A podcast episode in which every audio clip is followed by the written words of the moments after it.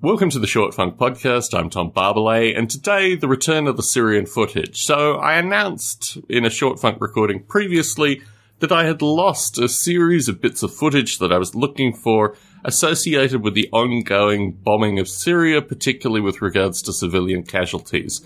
And in losing this footage, I realized that I should probably retrace my steps. I went back to the original Short Funk that referenced this footage. I found out the gentleman's name. His surname was Kavanagh.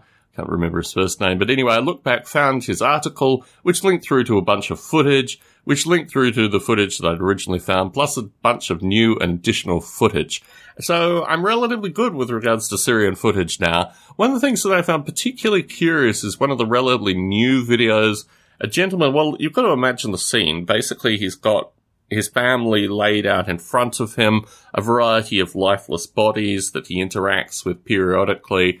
But at one point, the cameraman becomes so incensed, and I guess it's set up on a tripod in order to do this, that he comes in front of the footage and just gesticulates to a guy who obviously was his friend.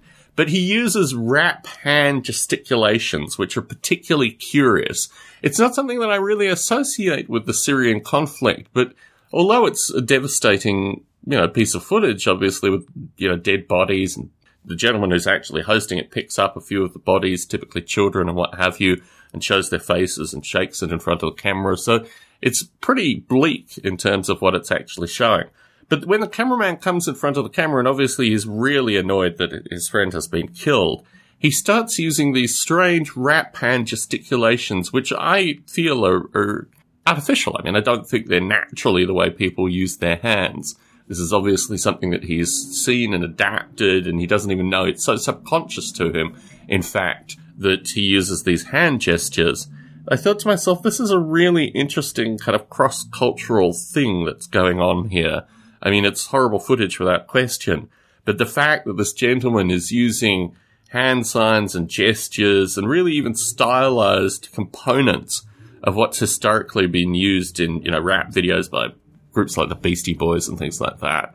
I just thought this is a strange kind of cultural intersection on something that's really quite brutal and really quite disturbing. And I think from this footage, I realized that my intended use of this Syrian footage, which is to take a piece of music, which I've already copyrighted and filed, and then put, you know, lyrics and basically remix it and scratch it and do a bunch of things that one would historically do with old records.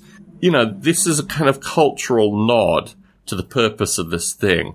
Now, this particular piece of footage, I don't think I'm going to use just because I want to actually get permission for a bunch of stock footage from an organization of like Syrian humanitarian groups because I think they have the greatest breadth. They have the greatest library in terms of this kind of footage.